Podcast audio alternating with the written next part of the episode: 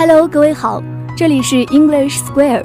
今天的 Square 呢，将为大家带来一篇美文《坚持梦想的罗伯茨》。I have a friend named Monty Roberts who runs a horse ranch in San Ysidro. He has let me use his horse to put on funding raising events to raise money for yacht for risk problems. The last time I was there, he interested me by saying, I want to tell you why I let Jack use my horse.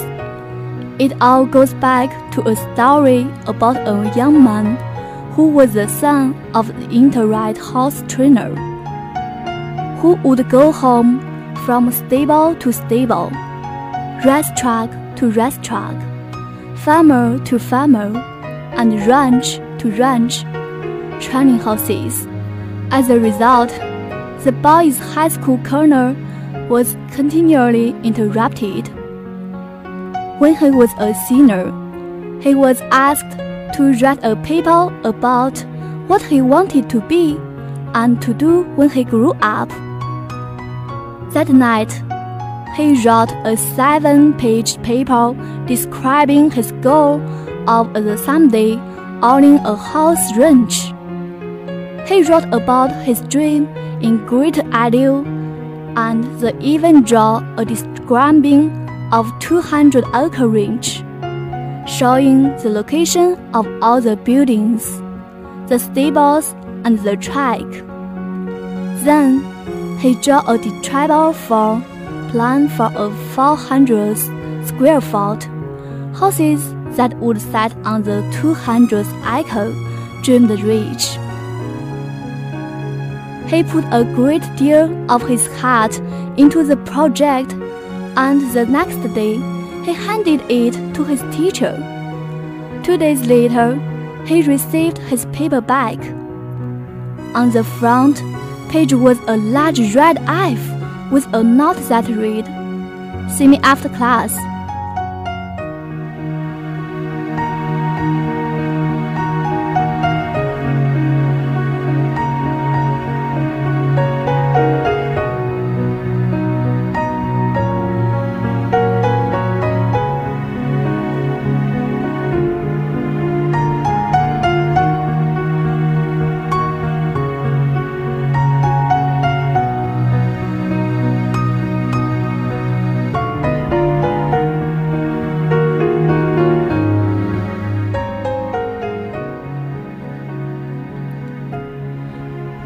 The boy with the dream went to see the teacher after class and asked, Why did I receive an F?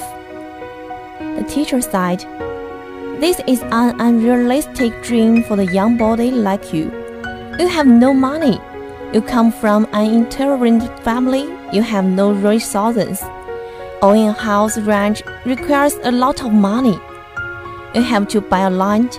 You have to pay for original breed stock and later, you will have to pay large stock fees. There is no way you could ever do it. Then the teacher added,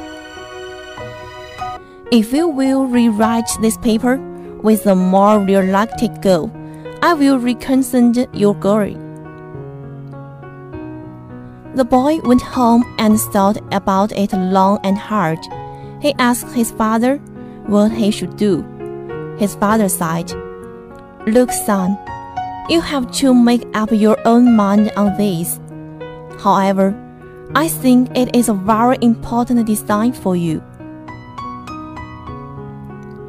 Finally, after sitting with it for a week, the boy turned it a thin paper, making no change at all.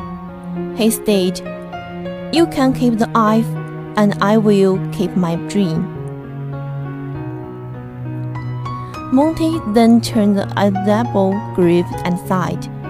I'll tell you this story because you are sitting in my 4,000 square foot house in the middle of my two sovereign houses ranch. I still have that school paper frame over the fireplace. He added, The best part of the story is that two summers ago, that some school teacher brought 30 kids to camp out on my ranch for a week. When the teacher would leave, he sighed.